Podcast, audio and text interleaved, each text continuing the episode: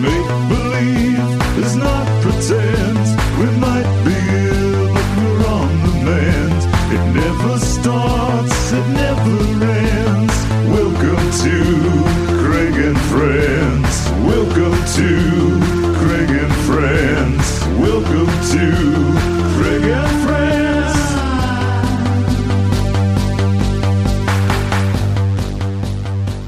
This uh, leather bar you said you went to. Oh yes, right. Uh, the lure was the leather bar. Okay, this would have been okay. Let's let's reference a let's reference another appropriate New York film of the time. Single white female. Sure.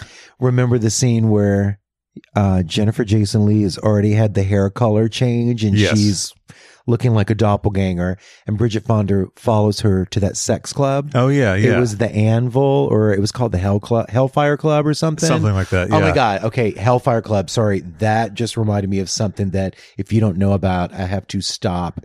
Yeah, I got to uh, know. I think this is the 16th story I have not wrapped up, but I've started. But Perfect. maybe We'll get if back we to ever them. do a part two, We will do a part if we ever do sure. a part two, just play this again and whatever we make- didn't resolve, we'll try and resolve. Absolutely. But if you really want, speaking of looking for Mr. Goodbar, uh, the other uh, Helter Skelter, Yeah, the cruising. sca- cruising, the scariest fucking book I ever read in my life. Um, and it, sh- oh God, it, it would be the most terrifying movie ever, but it should have been done in the 70s. Um, but the book is called Bag of Toys. Bag of toys. Have you Okay. ever heard of no, it? No, but I'm gonna. I can't remember who it. wrote it Yeah. but it was about this really well known um I, I guess he i don't know if he was a gallery owner but he was like a dealer because that's where he made all his money his name was andrew crispo and he i believe if he's not dead he's probably still in jail Uh huh. Actually no i think he might have gotten out of jail it's weird because debbie harry also figured into this book and when the police were looking for him apparently the police did come knocking on her door Really? because I believe again this could be I don't know I didn't talk to Debbie about this but apparently they had the same coke dealer Oh. and there was something like they were you know and he was scamming he was selling fake art but he also w- was gay he I don't know if he was gay on the DL but he was gay and he was picking up hustlers in bars and he also had other unsavory types of guys that he was using as bodyguards. Oh. and okay. then someone was murdered. And I don't want to ruin it, Sure. but the bag of toys is what you think it is. yeah. And there was torture and murder. Wow. And apparently, and my friend Eric, who I was talking about with the slouch sock, Yeah. was also he was like, oh my god, he goes, I he goes, I knew the kid that he killed that he was accused of. Wow. because it was like some sadomasochistic leather. It was Yeah. weird and uh, it's very strange. Um, but it, it involved all of that, and he's like, I knew that, and I knew, you know. You know when the posters were up, like looking for him. But anyway, Well, and and, creepy, and creepy movie. and that's not the first uh, sort of brush with a serial killer type Oh, thing. her Ted Debbie Bundy Harry story. I know I'm just yeah. watching another series on serial killers. Then and I do I I just love her Ted Bundy story. It's so I crazy. love that she's like no one can tell her that it wasn't Ted Bundy. It was Ted, and they're like he Debbie he wasn't in the Debbie's. Oh, do people try "Oh, to tell her that that oh wasn't yeah, the, they've like told her that he wasn't in on the East Coast, that he might have been somewhere else, you know. And she used to have, you know, her experience would have been when she had the long dark hair, like late sixties or something, which you know could have happened, you know. Yeah. And like you say, the car, you know, you know, who knows? Well, I mean, she, yeah, she had to snake her arm out the window. She was able to get. Or, I love that. Yeah. And then the speed of the acceleration of the car and that he turned flipped her out on the street. Yeah. Which is, so speaking of streets, at Yes. that Don Hills on New Year's Eve Yeah. night of 96, yes. she ducked out the side door and I ran around the club to show her my tattoo. Yeah. And she was smoking. It's back when she smoked cigarettes. Uh, she smoked an American Spirits. Um, and I showed her my tattoo, and she was like, "Oh, it looks beautiful." And that was the first time she ever kissed me on the lips. So I've been kissed on the lips by her twice, which I always like to say. Anytime someone, you know, tries to up updo you on some type. I've been hugged by. I always go. I've been kissed on the mouth by Debbie Harry twice. Yeah, that's pretty good. One, Chris- one time could have been a mistake, but What- twice. Right, twice was wonderful. Uh, Chris, I actually saw in. It was in the fifth. It was Midtown. It was just south of Columbus Circle. One time, I was walking across town to get across, probably to a gym or something, and he was just walking on the street, and I was like, "Oh," I was like, "Chris, hi," and I was had short sleeves on. And I always wanted to see them to show. I showed off my tattoo. Yeah. And he looked and he goes, I'd recognize that signature anywhere. Yeah. One time I was on La Cienega out in front of a friend's furniture store and I was of course I was with this other idiot who was I was helping him load up a truck and as he was distracted loading up the truck, you know, I'm looking north and I look and I'm like that's that's Chris Stein. Yeah. And I'm like, oh my God. And I just focus on Chris. And as the as he's coming down with this um person, um, and I'm like, Chris. And he's like, oh hey, hey. I was like, oh my God. And then I looked and it was Debbie. And I was like, oh my God. I was like, I was like, what are you guys doing in town? And the greatest words you would ever want to hear come out of Debbie Harry's mouth came out of her mouth. Now, mind you, this was only. This would have been Curse of Blondie, or maybe even a little after Curse of Blondie. Sure. But I said, "What are you guys doing in town?" And she goes, "We're looking for a liquor store." and I just pointed right to Pete and Pete and Tilly's. I believe it, Uh-huh. it is the liquor store because they were, um, I think, staying at. It's the little boutique hotel that's. Um, they just expanded it. It's on Sunset, but it's down. oh, I'm not it used sure. to be this. It's not this. It used to be the Sunset Marquis. That's oh, what it oh, is. okay. I kept thinking it was Tropicana because I was reading. I never knew the Tropicana was where that tacky ass Ramada Inn is in West Hollywood. Oh, is that where That's the Tropicana where was? The old Tropicana was. I didn't know that. I've always been fascinated with the Tropicana because I'm a huge Me Tom Waits too, fan. right? the- all Rickie the bands Jo- I- yeah, Have Rickie you got Rickie Lee Jones. Jones' new book? I've got to read that. I heard her I on Marc really want to Maron's read show. it too. Yeah. I love that she's in New Orleans now. Yeah. you know, since that's my home state, and back to like the leather scene in New Yeah. York and that Jack Kitty Boots, Jackie sixty, feeling like a nerd. Um, Don Hills was fun. You know, when when there would be a show, you know, I, I wouldn't mind. I would always go. And there were some opportunities, like even with the Nellies, but but the Nellies were we we were nerds, you know, and even But wasn't though- everyone nerds though? I mean, if you think I about mean, what a nerd is. no, is, there were so many cool. J- just I, I could be easily intimidated. but all the cool kids are really the nerds that. well, we know that now, Yeah. and I, you know, eh, I mean, um, I still don't feel too cool. I mean, I know, Well, a lot of I know my you're cool. knowledge. Yeah, I hope so. You know, you know, um, but it was always, you know, I, um, I just gave someone well one of my costumers uh they're a leather couple they're a married couple but they're really into the leather scene and i was never into the leather scene um i just liked being in leather bars because i liked the music i also liked the bar i, li- I like jukeboxes oh yeah, I love like, jukeboxes. it's like me in a backseat driver i li- i just have to be in control Sure. you know Yeah. you know that's what's fun about even though i never wrote i finally figured out how to create a sh- show that i could kind of control you know so there's that's a blessing it's Yeah, which is writing though. I mean, really. it is, it is and i have learned to accept that i am a writer Yeah. but i accept that there are other people that i know that write dialogue i write good dialogue when it's specific to redneck southern louisiana i can tell i could write you some beautiful colorful ugly ugly language of things that I've heard and picked up down there.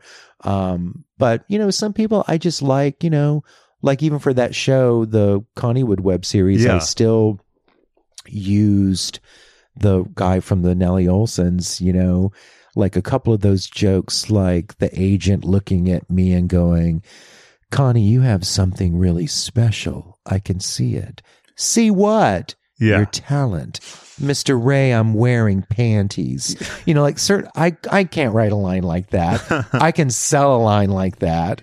I'm not going to come up with that. You know, it, it, you know, get someone that's Ivy League educated, and your crassness can be elevated. I like crassness that's I like lowbrow that's highbrow. You well, know yeah, what the I quote mean? that has come up on the show a couple times recently. It's actually a Bryan Ferry quote that always stru- Oh. uh, resonated with me that I read in, I think, a compendium of Spin magazine articles. I like high culture and low culture. It's the stuff in the middle I have no use for. Exactly. It, yeah, yeah, Yeah. yeah, And that's where I look. It's not an indictment, eh, you know. And it's like, how can someone not be offended when they know they don't fit?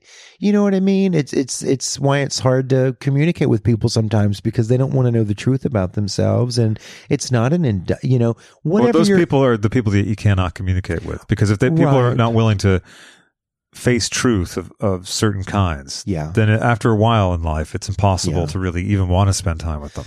I also have weird things when I go back home. Like my father died uh, in 2016, and I have found that the older I get, the older my family gets, the less and less I want to visit. Sure. Not that I don't want to see them, but I've never had a desire to. I just come home because it's required. You know what I mean? Yeah. It's like I don't belong there. You know, I. I it's it's I have to change. It's like I still have to change who I am, yeah. even though they're they know who I am. They they're fine. You know what I mean? They're never going to be cool with it because they don't understand it. They don't have gay friends. They you will never understand. Oh yeah, I get it. I love when my sister tells me, "You don't have to worry about that gay." You know? Oh hey, you ain't got to worry about nothing. what? What are you talking? What am I wor? right. What that I'm going to burn in hell? Um, I haven't worried about that yeah. for quite some time, you know. But it, Like the know, but- premise is still but it- there y- underlying. It's there because it's there Yeah. where they exist, but on a different level, as just perceiving things as a weirdo or just an odd bird. Um, so my dad died. We went home, and then there goes the whole funeral preparation, which I've never experienced funeral preparation, whatever. So, you know, it's very formal and they're just asking you basic questions, you know, nothing. And then they ask, like, oh, is there a song that you, you know, and it's like, God, I just, I don't know. And luckily my mother was like, oh, he used to love Elvis's version of How Great Thou Art yeah. and I grew up on first concert I ever. I always listen anytime somebody ever does the old. Hey, what's well, you know those annoying Facebook things. Not Oh, even yeah. that they're generated, but some people will do like. What's the one celebrity you've had an encounter with Yeah. that was not what you thought it would be? And one encounter that surpassed all your dreams of what meeting. And it's kind of like, why are you asking these like kind of a douchebaggy question, trying to pull out what who has the best? So anytime someone does the what's the first concert you ever see, that's when my manicure set and my hot rollers come out because I know that. Sorry guys. I win. My first concert was Elvis Presley. Oh, amazing. And it's just that thing of where you go, God. Yeah, can can't top that one. Believe that you actually saw Elvis. And it's like, and I remember it and it was wonderful. And down south, listen, suburban women loved Elvis, you know, loved him. So Yeah. I grew up on all that. So What, she what men- kind of condition was Elvis in when you saw him? Oh, bad. That would have been 74. He died in 77. I was in the first grade. I remember me and my brother. I guess it was the three of us and my mom and dad. I also remember sitting in front of us was another kid in my class Yeah. with his parents. So there were lots of families there with, you know, did you hear how country? There were lots of fam. It's weird. I can go right back there and I Yeah. immediately turn back into Northeast Louisiana. um, but I remember that. And then the year after we came back and saw Olivia Newton John. oh, wow. And I try to also remember she was my first first love, and Yeah. I did a Olivia Newton show- John yeah. show last year that I loved doing. Dear, that was a really certain things, and and the other weird thing is like the the most emotional and the most touching personal shows for me are like my I when I asked you if you had seen my Roxy Music show, it's like the show that I feel like no one likes or Uh-huh. or like someone will see and they're like it's not your best show. and I always just have to kind of take that all in because what is one of my best shows. It's weird when people say things like that because really, it's it, that's about what their interests are. Yes, that's all that huge means. Roxy me like this girl was a huge Roxy. Oh, my really? God. Oh, yes. But it just didn't appeal to her as this. And I'm like, well, it's just, it's a deeper show for me, you know, but, you know, that's neither here nor there. Um, when my mom had said, you know, he, my dad liked Elvis's "How Great Thou Art," Yeah. well, it's kind of like I don't think the funeral home's going to have have that. But he was like, but we have, you know, how great thou art. We have our own, and it's like, sure, that will be fine. Well, so the following morning or two days later, whenever we were actually going to the funeral, yeah. this is just something I'm saying as an outsider alien who comes back to the home ground Sure. where people, okay, they've evolved some, but they haven't really evolved. Why would they? They do what they do. They raise. They do. It's it's it is what it is. It's I'm not familiar, making any judgments on it. I would rather eat your food and have your meals any day over what I eat in California. you know, so there are things that are awesome about what you got down there. Yeah. So no judgments, but my point of my story is when we all piled into the car, they turned the radio on. Sorry. That's okay.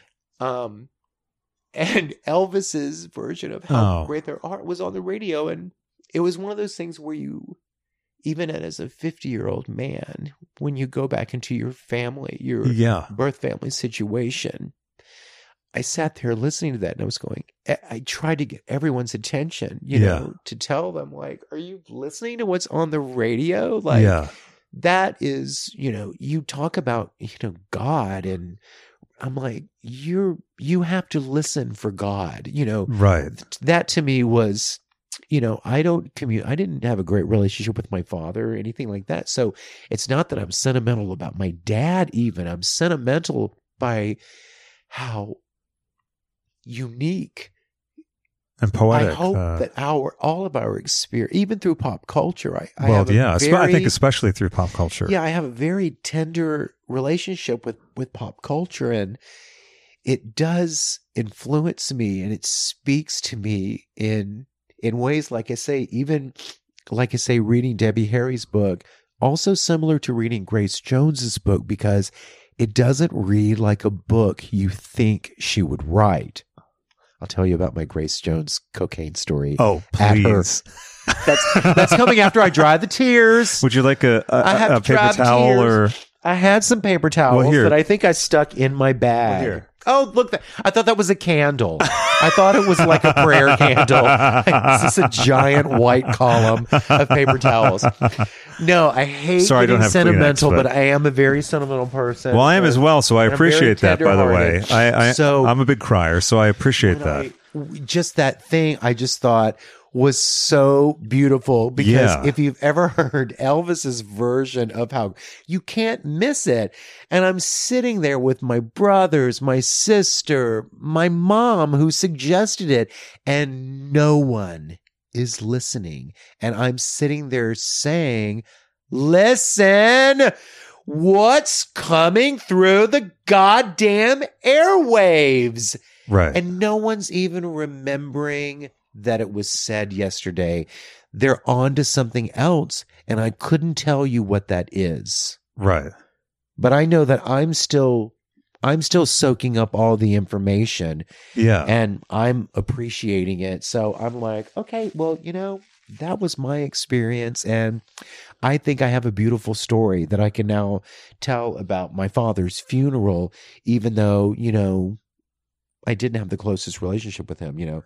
But it was still wonderful because that would be him speaking to me because even when I came out on the phone, he had a much nicer reaction than like my mother did, even though we weren't as close as my mother and I were. But that's why a mother would have a negative reaction because we are, you know what so I mean? Sex- yeah, no, because so, intimate close, and close. But yet you, know? were surprised by his reaction. What what was his Oh, reaction? he had the typical the typical reaction every son wants to hear. You're my son. I love you.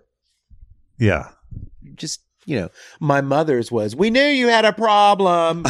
you know, and then she let my fa- oh, listen. It's it needs to be out there for the public to the best. And mind you, this was from New York when at 73 Thompson Street when I was in the, you know, a two room apartment with my best girlfriend from elementary school. Oh, so wow. from the town we grew up in, Yeah. in Northeast Louisiana, she and I always talked about how we were going to run away to New York and start a rock band.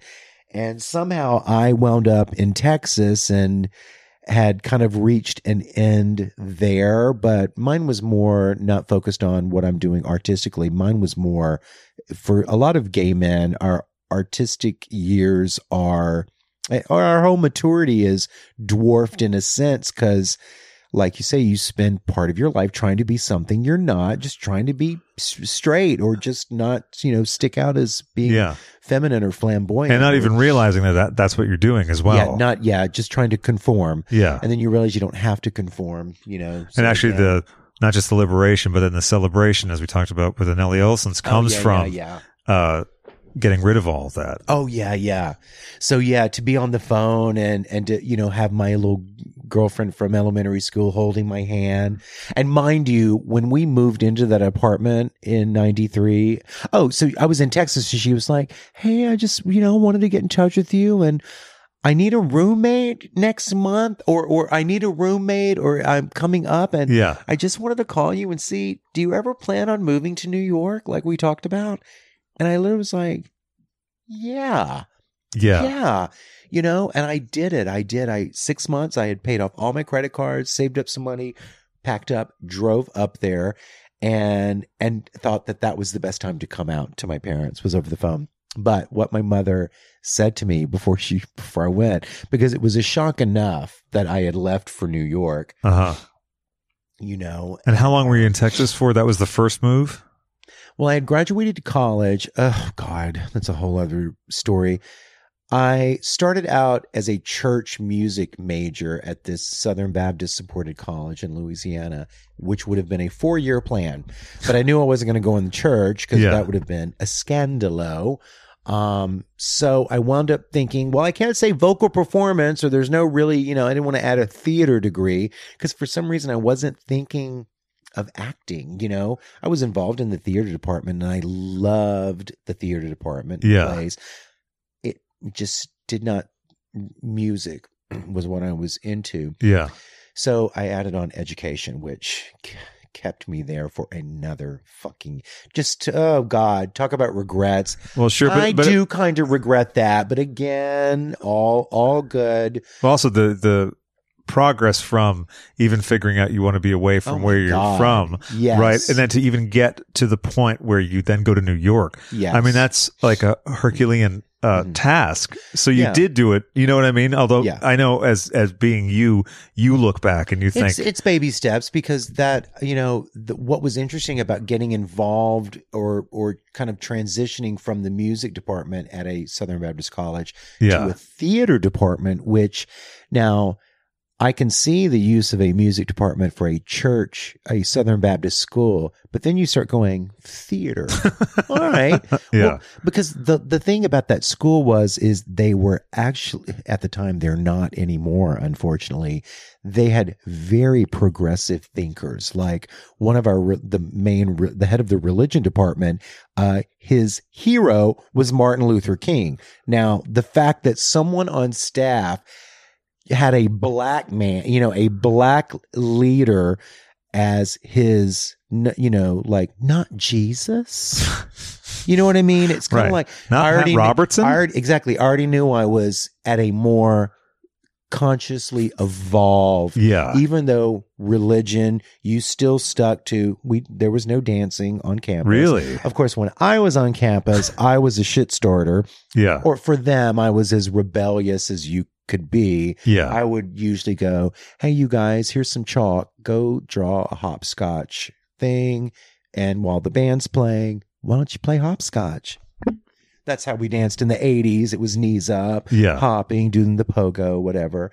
Um, so there were, you know, it was still a safe place to push the push the limits. yeah, Uh, but unfortunately, now it's really regressed and it's not that type of place at all. But in 89, which is what when I would have graduated. I did the Southeastern Theater Conference, which is where it's where all the theater students from all the colleges from say Texas, Oklahoma, Arkansas, Louisiana, Mississippi, you would all go to the South Florida Southeastern Theater Conference and you would audition uh, and you will be seen by all the theatrical producers of whatever Shakespearean festival in every city or town. Yeah. Little Rock, every Florida, Tampa, Busch Yeah. Everywhere. And that's when you start really meeting gay people. Right. So I wound up doing summer stock in Texas, and I was like, ah, that was the first summer, first person ever ate my ass. Like, you know what I mean? And you're Yeah. like, okay, that's all where happening you here. do those things Yeah, that's in theater summer stock, Sure. and also those tech weeks. Speaking of just coming out of a opening week, those tech weeks back then, you didn't get any sleep right. at all. Now, there wasn't a lot of drugs at this place. There was a lot of drinking, beer drinking, smoking. I don't ever, okay, I take it back. I, there was some pot, but I also remember this one guy, uh, he smoked hash and I had, and that I didn't get. Now I literally am like, where is hash? Because now that I'm older and I want a little more just sedate high, yeah. and a friend of mine had some, and we started rolling it up, and and we were just like, "Oh my god, I am obsessed with hash now." but apparently, you can't really find hash Oh, anymore. that's interesting. Yeah, so I don't know. Maybe that's something. Well, if I hear of anything, I'll let you know. do I Yeah. can't I can't believe it. I you know I have well whatever. Um, but yeah, so that that the that's what got me into Texas, and and Yeah. also and that again that gets you more like into your first relationships and dating. Sure. And was that the first time you had sexual? No, there was this. Okay, when Rockbird, Debbie Harry's Rockbird album came out, Yeah. I, of course, was combing the college town. There were only a couple of record stores, but I would go and be like, hey, do you have any like promo po If there were, I was looking for promo posters. And this guy that managed Camelot Records, but not in the main mall, he was in this other smaller mall, wasn't a very good mall. So I, I didn't, and I worked at Chess King Oh, wow. at the Alexandria Mall yeah. That I have to mention because we have such a love of again, like you say, the '80s indie dramas. Yes. The Alexandria Mall. When I went to college down there in '85, they had, had just built a brand new General Cinema multiplex. That that's where I saw Blue Velvet. Wow. That's where I saw Dream Alan Pakula's Dream Lover with Kristy. You saw that in the theater? in the theater. I have two copies of Dream Lover on VHS. wow. I have it on the Warner Archive, and I am waiting for that. It is. Let me tell, but let me tell you this: it is a movie that only and only okay 80, 88 That movie came out, I believe, eighty eight or eighty seven. Yeah. How many years ago is that? Thirty 35. Yeah. 35 so- years ago. yeah. Yeah. Yeah. It's taken me thirty years to really get through that you know because it's about sleep analysis and dream analysis because kristy mcnichols attacked and Yes. you know she's a very sheltered rich girl Yeah. she goes out on her own she sublets this new york apartment a dream apartment you know again i'm watching this movie and thinking oh my god when i watch that movie I, it's like watching i don't see watch i don't rewatch saint elmo's fire as much anymore because it's you know it's it's not as deep as like It's also highly Alec- unrelatable, Yeah, and those not- kids are fucking but- assholes. Yes, but I do, depending on who you relate to, because if Well, you're relating to the women like Yeah. me, I'm relating to the Mare Winningham character, and Mare Winningham can do no wrong in anything. Sure. She's a talk about underrated. It's not as bad as Top Gun, which I I've still never seen and will never. There are certain things I know I don't ever need to see. yeah. you know? Although I will be doing a movie club, a torture myself movie club on Top Gun and Cocktail, a movie I despise Well, you with should- Sam Sparro. So if you'd like to join for Oh, that, I love. I have a huge crush on Sam Sparro. Are you kidding? oh, that'd be but perfect. That's perfect because Connie will come to that. fabulous. Uh, because it'll be interesting to get all of our perspectives on it. Well, I was going to particularly say now. another good idea would be movies you hate that you've never even seen before. That's- We could talk that's a great idea. Forrest Gump, Gone with the Wind. You know, things that I'm like. I I've enjoyed Forrest Gump. I saw it once in the Oh, theater. I really liked it. Tom Now- Hanks is hard not to. Oh, Except, see, I can't even mention Tom Hanks's name without thinking about His rotten the son. worst. Oh God, no! I didn't know he had a rotten son. He has one that rotten son. Awful um, Captain Corelli, the one about Oh, the pirates. I didn't see that one. movie. I just I get off. It was like riding the Simpsons ride or the Back to the Future ride. I just it just ruined me, and and I couldn't. I loved Castaway, you Uh-huh. know. So I he's amazing and stuff like that. But I remember seeing Volunteers in the theater, oh my god! and I didn't like it as a kid, which tells you that it's a bad movie. With his wife, who Oh, Rita ruins, Wilson. ruins everything she's in. she's just like she's just they keep okay i used to say she was the original zendaya i'm like why are they continuing to force feed this woman and then she married tom well she'd actually been married to tom hanks forever so you can't even say she married tom hanks and then we have to no, right? They met on that they movie. yes yeah. they have been together forever and she's she's lovely but you know I, she was so terrible in the psycho re, uh, that terrible psycho remake I, would never say saw that. Well, it, you don't need to. Listen, if Julianne Moore is in the remake, it's a piece of shit. she is the she is the greatest thing ever, except in a remake. sure, It she's the Ted McGinley It, in the in the re, in, in remakes. Yeah, just she's miscast so horribly. what's the Carrie remake? She's right? so horribly miscast. Just because she's pale skinned and redhead does not mean she could do what Piper Laurie. Y- y- well, that's a film that never needed to be remade. Talk talk about.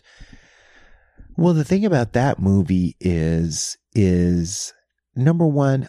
I'm not Steven Spielberg's writing. Spielberg, Stephen King. King's writing doesn't. I can't. It's too cerebral for me. It's like certain other writer friends of mine that I'm like, you're you're too you're just too goddamn smart for me. I'm sorry. I because I'm constantly going. What is happening? Can someone fill me in on what's going on? Who is this character? I can't understand what they're. Uh, sure. you know, so the reason Carrie, I believe, speaks to a generation of gay men and maybe women, I don't think is well. Steve, you can relate to being an outsider because that's the Stephen King version, but Brian De Palma made it brilliant. Oh well, yeah. It's, It's- a, I mean, it's a movie about bullying, is brilliant, and also and and also what happens to the mind. Well, yes, because, Because now you think it's you now you kind of get the sense that her powers come from the whole period and this whole thing of I've evolved and I am not what my mother thinks I am and I am not what these girls. I mean, those are the cuntiest high school girls of all time. You know, and I worship Nancy Allen, but I'm Yeah. like, it's because, well, and even back when I dated girls, I always loved when a bitch, when a bitchy girl was into me because Yeah. there's nothing like having a bitchy girlfriend. Because I talk about the old letters. I went through and I found letters from my little sweet fag hag girl who was, you know, a good, sexy, gorgeous girl in her own right. But I was dating a model who was, you know, had a bob and she has dark look, you know, and she could not stand her. And she was writing about her. She's like, if someone, if, if she's coming, I'm not going. Sorry, met her that one time. Don't like her. She's a bitch. and I'm just like, oh, this is so hilarious. You know, I'm like, where is that movie? You know, you know, I'm, I'm sure it's been made, but oh, the fag hags. And then when the fag, Maybe not. Maybe not yet. Maybe this is the thing that you're know, write. you know, could, could be. When you need mealtime inspiration, it's worth shopping Kroger, where you'll find over 30,000 mouthwatering choices that excite your inner foodie. And no matter what tasty choice you make, you'll enjoy our everyday low prices, plus extra ways to save, like digital coupons worth over $600 each week. You can also save up to $1 off per gallon at the pump with fuel points. More savings and more inspiring flavors make shopping Kroger worth it every time. Kroger, fresh for everyone. Fuel restrictions apply. Where, where were we? What Well, we were were talking about Carrie and Oh, talking Carrie, about the yeah. But that whole, um, you know, because remember he in he De Palma did originally shoot the flashback scene that's in the book that is in the TV version of Carrie, and I believe it's also in that really awful. Who did the final version? oh, of Carrie. Uh, I can't remember I can't. I can't. I'm, I'm tr- awful, awful, awful. Um, but they had uh De Palma because of I don't know why something happened with the special effects. They had the scene where Carrie spies on the neighbor sunbathing topless. Oh, okay. And her mother catches her and beats the shit out of her, and I believe that brings the hailstorm of stones. Oh, okay. So that whole thing is from the start of this, the King book that she's got the power since she was a kid. Yeah. But because we don't see that in the Brian De Palma movie, we just think that, ooh, she got her period and she thought she was dying, but she's not. And oh my God, she doesn't know Jack. And that's, you know, it's so easy to talk about your sexuality and apply your sexuality, especially, you know, or even if you're straight and you just, you know, maybe you're bi or you're just curious. You know what I mean? Sure. if you just let let the movie take you there and just identify with her it's hard it's hard it's hard for i'm sure for a guy to go see that movie and not just laugh his ass off at it because again she's her carrie's reactions to everything she's so over the top where you also relate to that gym teacher where you're like i am going to slap the living shit out of you carrie if you don't just like s- snap the fuck out of it Yeah, you know? yeah. But then, of course, I think the other thing is you see what happens when deliberate ignorance of the religious mother well is paired with, you know, when a, when a kid is doesn't have a chance in hell. no basically. and the kids at school have no idea what she's What- dealing with and they have the no mothers do but, but, they have no empathy. They have No, no, they're no. just awful. The eventuality is total destruction.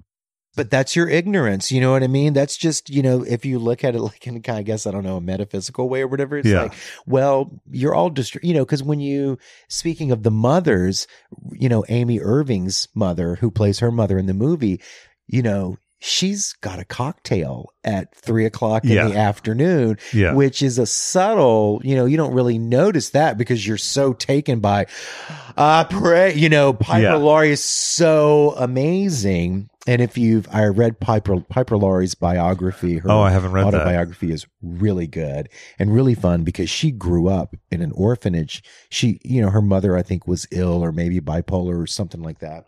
And she was in foster care for a while. So she kind of had a very rough upbringing. But in talking about Carrie, she was reading the script and was like, "This is a piece of shit." I don't Really? You know, yeah, she was just like, "I what is this all about?" yeah. And then her husband said, "Oh, well, Brian De Palma is known for being satirical," and she goes, "Oh, oh, it's a comedy, it's a satire." that's and that's how she approached it. But that's how you got the perfect religious zealot because Yeah. someone who's really, and I know from religion, someone who's really 100% hook, line, and sinker.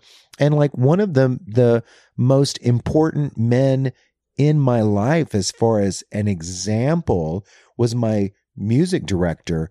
And his wife is an, well, and him too. They're nut jobs. You know what I mean? Yeah.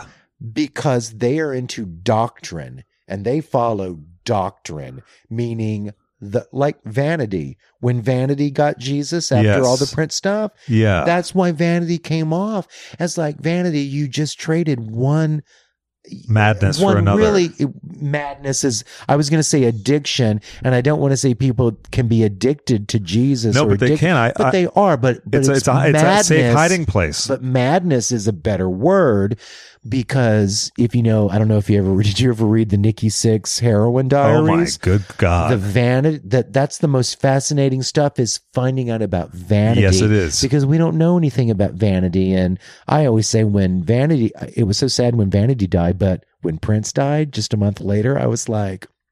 Well, well, it looks like Vanity did have a pretty goddamn good relationship with Jesus Christ after all, because yo ass followed her right quick. And I like to think that Vanity is, I love to think that they're both in heaven and that she is reading his ass to filth every day. Cause it's like, you could have helped her, man. You, and you, kn- oh God, he's, please, look, he's a genius. You know, I did, a, I'm not a big, I'm not a huge Prince fan, but the best thing I ever put on stage as Connie is probably my Prince show Mhm. because again, I might not like Prince. But if anyone was well cast for Prince, it's Connie.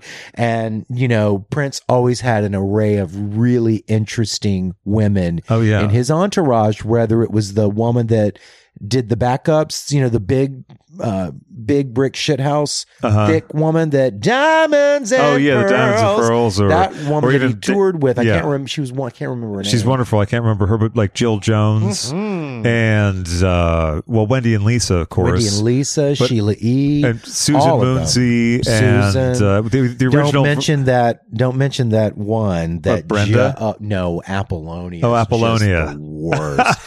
Someone did the. I'm getting really annoyed with my my my fall plans. The Delta variant. They keep doing Oh, yeah. that side by side meme. Yeah. And people now are showing the original Vanity Six, and then the Delta variant is the one with Apollonia. And I'm like, you got that right. They Just ruined all of that. And that's just, you know, it's really a shame because, you know, Vanity really was the, she was the R&B Madonna because they were the two MTV provocateurs of the female persuasion. Right. And Prince really had a brilliant thing set up when he created his own competition. Yeah.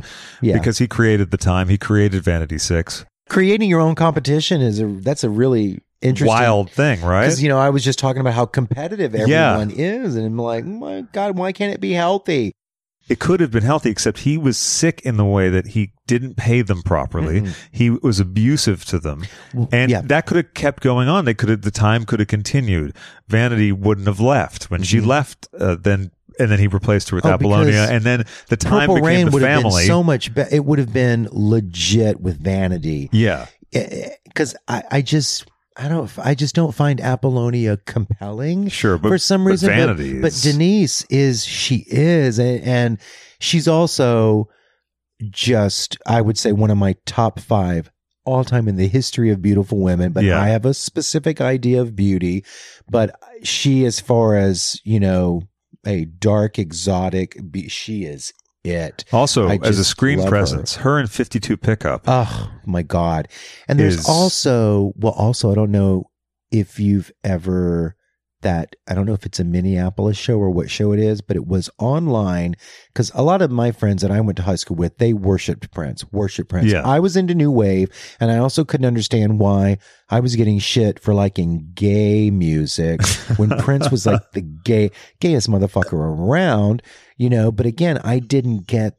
I didn't get his swag back then yeah. now I'm, you know, I always had an appreciation for the early, like, con- all that. It all sounded great to me, but I, I just, I didn't think, I, I didn't, I only watched the second half of 1999 and uh, 1999, Purple, Purple Rain, Rain, yeah. and I really loved it. I love 1999, that album though. That's a great. Because that's a great bus, album. that's a school bus album for me. Oh, okay. you know, track Yeah. meets hearing that album. Because again, as racist as it was down south, all of my school listened to black music. Well, that's that other know. strange thing that's always happened, right? Which- There's the consumption of black culture by people who are just wildly racist Yeah. and they never think about the dichotomy. Oh, there was one year where uh, one of the daughters of our English teacher, uh, that all a bunch of her and her girlfriends, they were like a couple years younger than me, all had gone to Jackson, Mississippi to see Lionel Richie in concert, and it was like the day that you're doing all the school photographers coming.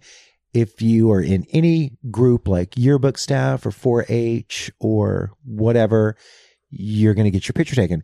And all those little girls were wearing their Lionel Richie tour t-shirts. When her father found out she had a black man, it was not called, he was not called a black man. they had, a, you know, yeah, they, had they used other terms. Yeah. shirt. He was about to have a fucking cow. And she never wore that shirt to school again. Like you, that's how you were raised back then. Like, uh, n- my parents never would have. I mean, my parents are still racist, you know. The irony is that my dad was surrounded by black people his entire I like he owned a furniture business in a you know the small town Tallulah by the way was the name of my town Uh-huh. speaking of Bankhead and Oh, yeah. being a drag queen, of course. Um, but yeah, I, I like to say that if it wasn't for black people, I would have never gotten I would have never gotten to go to a private school, an all white school, because my dad's entire clientele was black. And he even hired, you know, black people with disability, like the furniture delivery guys, they were like muscular, but Yeah. mentally off. No, seriously, and I'm not saying that. but, Like again, I've you, you hear horrible racist things down south, like things like, "Oh, they're a different breed than the ones you got in New York," and it's just like, what? Yeah. Like some Yeah. white people are so ignorant that they still believe that black people are animals. That's why they were slaves because they're like you know mules. Yeah, Right. I l- seriously. Yeah. They, I they have, say you things know, that are almost scarier that are because the they're not. yeah. Well, and my dad would say he could use the N word as like I always said. Oh, he can. I've never heard someone be more prolific with the N word. He could use it as a noun, a verb, an adjective, an Wow. adverb, to the point where. Again, and this wasn't until I got out of Texas and up to New York that I was like, ooh, people do not, you don't hear that anymore. Yeah. Wow. How interesting. And then I would come home to visit and I became hyper aware of it. yeah. Which I'm sure only served to feel more Ugh. distance It- yeah. uh, and, in, in and the way you that would- you feel about your family. well, though. you would try and get them to like, stop saying that. Eh, Or Yeah. at least stop saying it when we're in a public restaurant and there's an entire black family, two tables, yeah. and you're like dropping in bombs like i don't know what you think you are. It's just you know but by the same token when i moved to la from new york it all started it, it all started up again. You started hearing n-word fag you know everything. Oh yeah. Like usually because i'm a very well when i drove i was a very aggressive driver and i also had an 81 280zx so i could zip in and out like again it's like the best designed car because it was so thin uh huh. could always find parking in LA. But I would regularly, if I got into an altercation with someone, I was always a Nazi faggot because of my blonde hair, blue eyes. I'm not German or anything, nor am I a Nazi. Um, but it's just that's the go-to. You The know what I mean? sure, so sure. if it's a black person, they're going to be you ethnic. you know. And it's Yeah, just yeah. like, wow. I, maybe it's because I didn't drive in New York, but I just kept thinking, well, why are we now here? No, it's because LA is freaking they're racist. Be- You know, our state's not as democratic, I think, as the rest of the world would like. Thank God it is, and we have three premier cities. Yeah. You know, thank God, because the rural areas of of California, it's as is you know as conservative. Let's say conservative. I won't say backward. well, I mean, you certainly Louisiana. you, you, Yeah. on a drive I was on when I went up to Oregon, stopping off at the gas station, and suddenly there's country music playing and Second Amendment phrase, Oh, yeah. beer And you see- koozies and stuff. Yeah. Very, yeah, Well, in uh, one of our high schools, our rival schools, like I say, I belonged. We called it was called LISA, La, uh, Louisiana Independent School Association, I guess. And we were considered a Class A school, meaning you had a very. There were only thirty eight people in my graduating class. Oh, wow. And we were the largest Really? class. wow, Yeah, the class before me had 22 people. So, um, but we would play other other small private schools that were in other small Louisiana towns. Yeah. you know. And Briarfield in Lake Providence, Louisiana, their mascot was the Rebel. They were the Briarfield Rebels, and their school flag was the Confederate flag. wow, Now, my, like I say, I, I mean, of course, my family would be horrified if I sat here and said my parents are racist, but they were. I'm sorry, they were, and it doesn't make. Does it? Well, yeah, it disappoints me, but you know, it's like my brother who still lives in Texas. You know, when I call them out, especially in our political times, when we talk about going down there, and then my sister's a fucking Trump supporter and saying stupid shit on Facebook, and I'm like, you know what? I've about I, I know it's family, and I know there's an, inher- an inheritance involved, and and land and things to do, and we're all going to do our part. But I'm getting really sick of this shit, yeah, you know, to where I come home really angry, and it's just an ugly, you know, thing, you know. Um, but yeah, get us back on track. Oh no, that or, we were you know, perfectly on track. We were talking Um, about very interesting things. again, it goes back to what you were saying about not wanting to go home because it's not really home. No, it's not. You know, and also being isolated um, in COVID, you also, you know, I used to always hear people be like, gay people choose their families. And there's a part of me that I just kind of look at people and I just kind of laugh because to me, that's, it's just so corny sounding. You know what I mean? Really? But, But it is, it is true. yeah. But then you start thinking about, no, serious family. Okay. You were part of a family. You were part of your mom and dad's family. I say mine because mine stayed together, you know, through all honey and they, boy, yeah, it was fun at times. It was uh-huh. crazy. But again, that's why I can do the shit that I do on stage Right. is because of the insanity, you know? So I'm part of their family. But now my brother has his own family, you know, and talking about our parents dying, I got to hear like, you know, you know, I had a serious conversation with my brother, like, do you save money, John? Like, what, you know, he saw my show. He's the only family member. And again, probably the family member that, I mean, I'm, we're not close. You know, we don't, we're just not, we don't call each other. But I don't do that with my own friends. So it's not like, it's not, it's just who we are. Yeah. We're a family of independence Sure. you know and um a- again he i wasn't expecting him to be like god that was amazing he didn't say hardly anything about me it's not his cup of tea but it was important for me to just say hey just sit down and let me show you what i do yeah. So you And know who I am. so you know who i am you know how i make a living you know that i'm creative yeah. you know that wow i wasn't good at all the sports they tried to fit me into but i can fucking dance up a motherfucking storm and i can also do it 45 minutes nonstop with relentless shit going on backstage eh, if not more relentless than what's going on stage And with a full room of people there that are there to and see that was you. that was what I really wanted him to take away is me coming from Southern California to Houston, Texas, and having old college friends come and all these different people come and support people that I had met through Facebook and Instagram Yeah. Cousins, you know, cousins Yeah. that he doesn't see, you know, cousins that I'm interested in keeping up with right. you know, because my brother's a real, he's even more of a loner than I am. Yeah. I would imagine from what I know about him. um, I enjoyed his From what you first, gather. his first, his first wife that he wound up divorcing. Uh, he would bring her home on weekends from college. And luckily for me, she came home with Bryan Ferry Boys and Girls, Frankie Oh. Say Relax, Yeah. Depeche Mode, New or I would have never I would have stayed with my girls. I would have stayed with my Debbie and Dale and Terry and Olivia. Those would have been my girls. I would have never known about I would I knew about David Bowie and I, I listened to David Bowie. Yeah. Loved loved him. I would have never I knew Roxy music, but I would have never, you know Well, to find out was- about Roxy music too, especially yeah. in the area that you grew up. Yeah, to even see what he looked like. Like I remember I first heard Blondie, so my love of Blondie first came through the ears. It was never a visual representation about what she was like.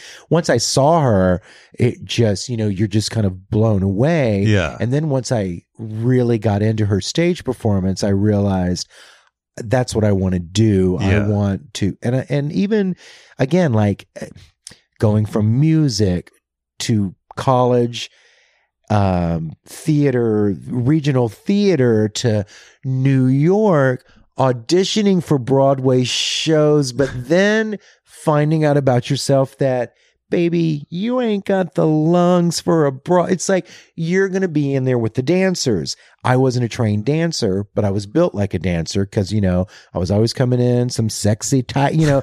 eh, The guy that wrote the musical for Carrie, the music, Dean Uh-huh. Pinch Pitchford, uh, he also wrote like Fame, music for Oh, Fame okay. and, Yeah. uh, Footloose. Yeah. I had done a pre Broadway workshop of Footloose and he did it.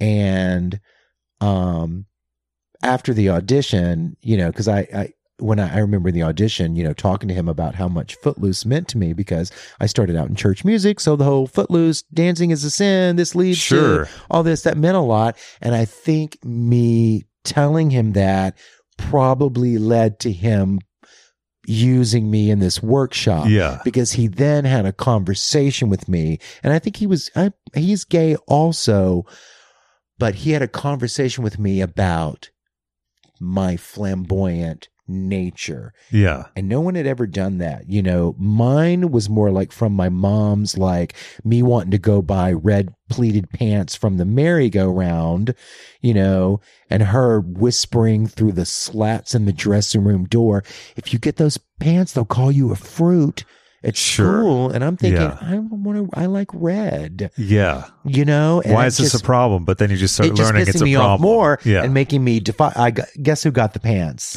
me. I never had the right. That was back when all our shoes were brown. Yeah, and brown sure. and red are the worst. So of course, my mother would have never bought me black shoes Uh-huh. because that would have been too.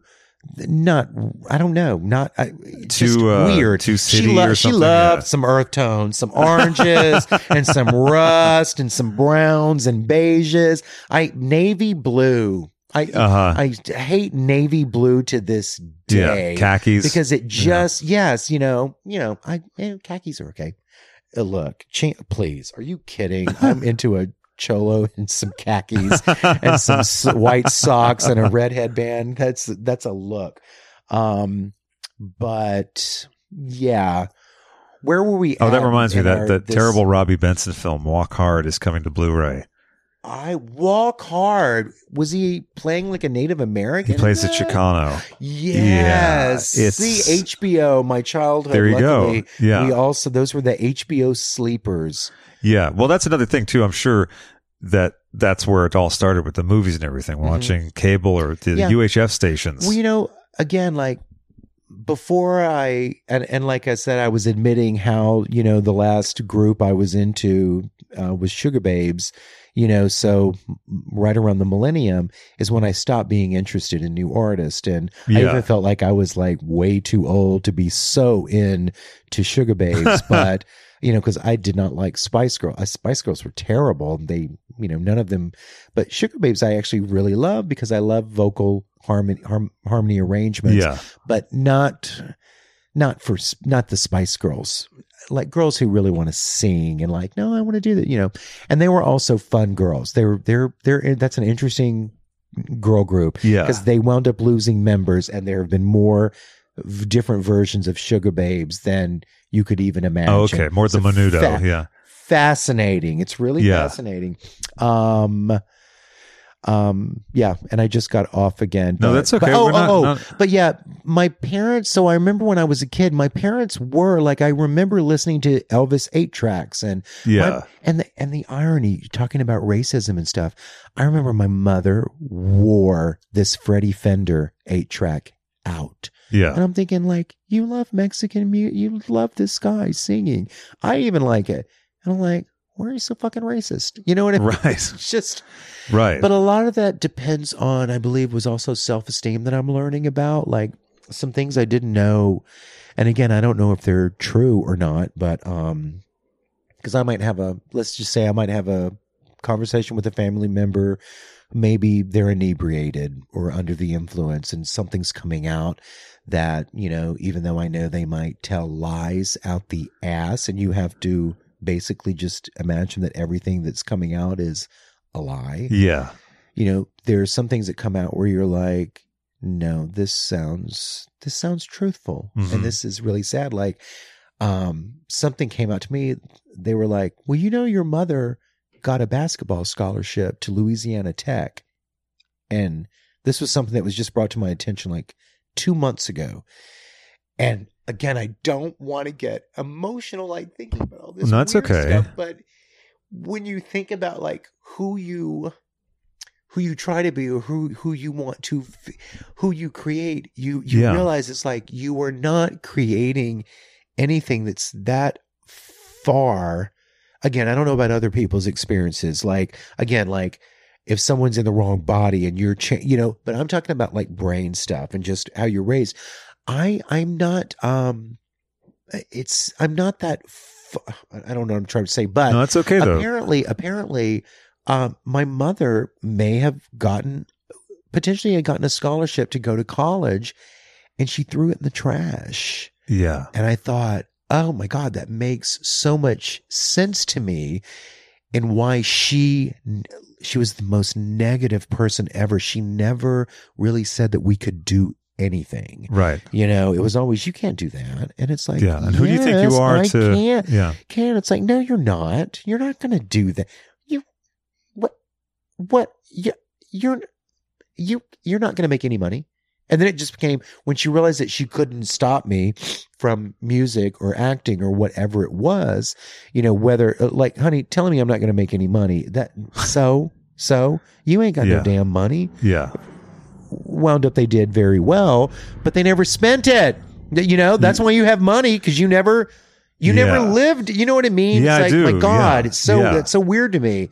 And then I might have, you know, I could have been bleeding from my ass, you know, uninsured and be like, um, I need a little help, and it might be fifty dollars, and then she goes spend a hundred dollars on a blouse. You know what I mean? And Yeah. it's just like, oh Yeah. my god, the priorities of people. Well, and also But- it's a it's a sort of like continual messaging that you are not worth fill in the blank. And that made and me- I and, and even from their spending habits because it's like they might have had money, but they, they never spent it on themselves. It- it- So it's a But some people also just don't want to travel. You know, like some people don't want to go to. They don't want to go see the Holy Land. yeah. Even though I have like, I still have tons of people I went to college with.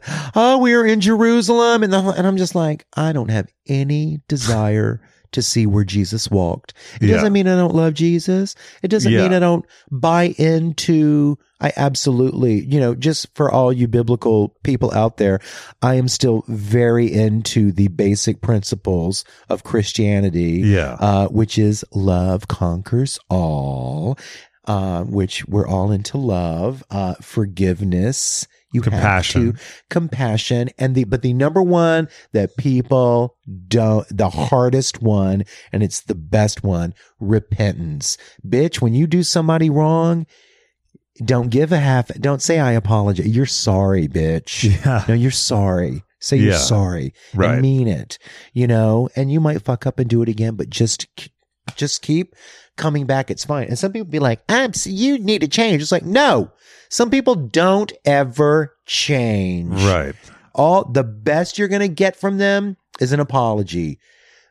The fact that it's a genuine apology, that's what makes it mean something. Right. You know what I mean? It's like some people just, you know, can't help it. But that bums me out because I used to look at photographs of my mother on her high school basketball team, and I used to think, what a badass. She was so attr- she was the most attractive woman, uh, you know, Yeah. and it was so cool. And I think the Lady Techsters, the Louisiana Tech women's basketball team, out of any basketball team in America, Yeah. they and it's in the 80s. Now, my mom was this would have been the 40s.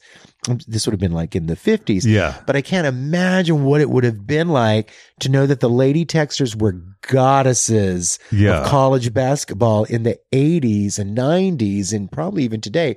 What it could have been like, wow, what if your mom? That would have been like so, it would have been like, be, you know, like that movie, A League of Their Own, you know. yes, it would have been. It would have yeah. just been really cool. And, and it, it would have affected also just her whole worldview. Well, yeah, and it- like the idea of what's possible. I bet my brother would have gone. My brother was immensely talented athlete. Immen- the one that saw my show. Yeah, Immensely. He was the only person in my school and my. Uh, you can look up our principal, our football coach, Racer Holstead. He was the the most winningest. That's a word. I love that word. winningest. Speaking of Charlie Sheen, he was Yeah. the most winningest football coach in the history of high school football in the state of Louisiana. My little school. He was, uh, uh, look, he was a monster. Now it would have been absolute child abuse. Not Yeah. that he, he would have changed. You know, I remember there was one football player that died from heat exhaustion during, Wow. we- he worked. It was crazy. It was Yeah. insane. Um, and my brother was chosen like one of the top 50 football players in the state of Louisiana, you know. So, you know, and I think, you know, probably and he was he was a little skinny. You know, maybe my parents just didn't want him to get brain injury or something like that because he was like a fullback or something like that. uh huh. And I don't think I would have, you know, I wouldn't want that either, you know. So who knows? But, you know, it's just kind of like, oh man, I just any opportunity, you just you have to go for you know, You have to go for it, shouldn't you- which you like have done you too. Like you know, Well, I feel like I just created all. well, that's what I mean. You know, like you know, it's had to uh, create all especially mine. No one- remarkable from given given that the surroundings that you were in. Yeah, You it know, took a while. Well, yeah, but that's the thing too. I think to think about stuff like that and, and be Thank God gentle it- with ourselves when we think about stuff like that. Like I, part of me sometimes is like, oh, gee, I wish I had moved to LA a whole lot earlier than I did. Yeah, But at the same time, with whatever my circumstances were and whatever that was, that's I went at the right time. Like I moved here at the right time, you know. Because you have to account for longevity. It's like I'm in my 50s now, and that's another thing that I'm having to deal with. Looking at myself and going, "My God." I found the niche, you know, at 40 of how to tell a show through no dialogue and only dance. Yeah. And it's only recently since I've even been incorporating dialogue, not because it, it it's just because I want to do it. Sometimes I do want to say lines, you know what I mean? Because a lot of people will look at my stuff and be like, I like your shows when when there's no dialogue and it's like a silent. And I'm going, I know, I like those shows too, but sometimes that's not. It's not as easy as you think it is, you know. yeah. Um. Well, it's also like when people would be like, "Well, I liked his earlier ones better. They were funny with Woody Allen." Yes, Even though obviously yes. eh, to bring up Woody Allen's name now is Yeah. to bring up a whole bunch of other things, but it's the same thing. I still love. I know, and I saw. It's weird. I even to touch on that. I saw that weird, you know, and a lot of it, I of course was one. I always like to say, you know, when we really were thinking about, you know, Democrat, Republican, and all these in this political time with Trump, I realized that some trigger words that I say today are Republican words that Republicans love to use. Like I love to throw around the word "you elitist," son," you know, like Oh yeah, yeah. that. I didn't realize that Republicans like to do that about Democrats. They like to think that all Democrats are elitist. Well, they like to brand them that Or way. brand them to that. trick, to, and it, it appeals to the people that feel hard done by by Yeah. the world. Yeah. that's the trick. Exactly. Exactly. that's the trick. These that's where I liberal come. elites. That's where Yeah. I come from. Right. But see, m- my mother was always a victim. It, And there it's you like, go. but see, you threw, but, and again, I don't even know if that's real story. It could be something I'm just making up. Who knows? But the fact of the matter is, it still applies because it's that mentality of, you threw it in the trash. You know what I mean? You didn't even Right. like pin it up to your wall and re, did you reread it? Did you read it 10 times or third time? or even or even tell your children about it. You heard it from another family member. But that was also, you know, my mother was the worry, you know, it was just, oh God. living in crazy. worry and living in fear and That's- catastrophizing and Yes. all that and that's why I say thing. you could not open a drawer uh-huh. in any room in, in our house and not find a tube of preparation H or some type of hemorrhoid. I said, y'all bitches need to let go of some shit because they did. They held it on and I'm the same way. It's like, but again, that's why I always say like, you know, your basic principles of religion or whatever, whatever you study, it's like you got to release shit. But that's a therapy thing. People do therapy and you get to release your shit. I scream at people, and that's how I get to, you know, unfortunately, a lot of people that I scream at, they can't handle it. You know what I Uh-huh. mean? And that's unfortunate. I like to say that I, I can take it as much as I dish it out. So when someone does come after me, I try to just like, just let them go, let them go off on you. yeah, It's fine, you know. and it has nothing to do with you. It doesn't. Unfortunately. But it's hard to understand. It's hard to like put that into practice in the moment. Yeah, LA's different. New York people are so much better about just, you know, going off on you if you're friends or whatever and just just like let it cuz I'm the type once I once I've gone off on you, oh, I'm fine. But then that person is going to suffer for weeks and it's like, well, that didn't really work out. Do you ever planned find it. yourself hel- holding back from a confrontation or reacting in the moment because worse. you're worried because uh, because you know how bad it can be when you uncork on someone? Well, like when I worked, okay, when I, well, like when Mario Diaz and I worked together, because I know you know him, and Yeah. we all know him, and I, I love him dearly. And I love him dearly in a sense, I love him as a fan. You know what I mean? The same way I love the Nellie Olesons. That's why I, I was always able to, it's not me patting myself on the back when I say, no, the Nellie Olesons were the greatest group, especially when I was in the group. It's not because I contributed that much. It's because th- what they were writing for me and what, who they are and their take on it and just who they are, you know. Um, but and and the uh, the odd thing is like when we were with the Nellies, we never had crazy screaming yelling and uh, we it was always cohesive with what we brought Yeah. and we all knew what we liked to watch. So if we're watching part of the show and we're going, this, you are not funny in this. okay, I won't do it. I won't do it. Yeah. That was never an issue. It's like, you still have it. You'll work Yeah. on it maybe two years from now. You know, here it's like, oh, would you just cut my goddamn arm off? You know, I'm like, really? It's that, you know? But I'm even like that too. Now, I'm impossible to work with because I'm not a writer. I don't start with a page. And Well, you are a writer, but not in that but but again, here's how I write a show. It starts with a song that I love, but it can't just be one song.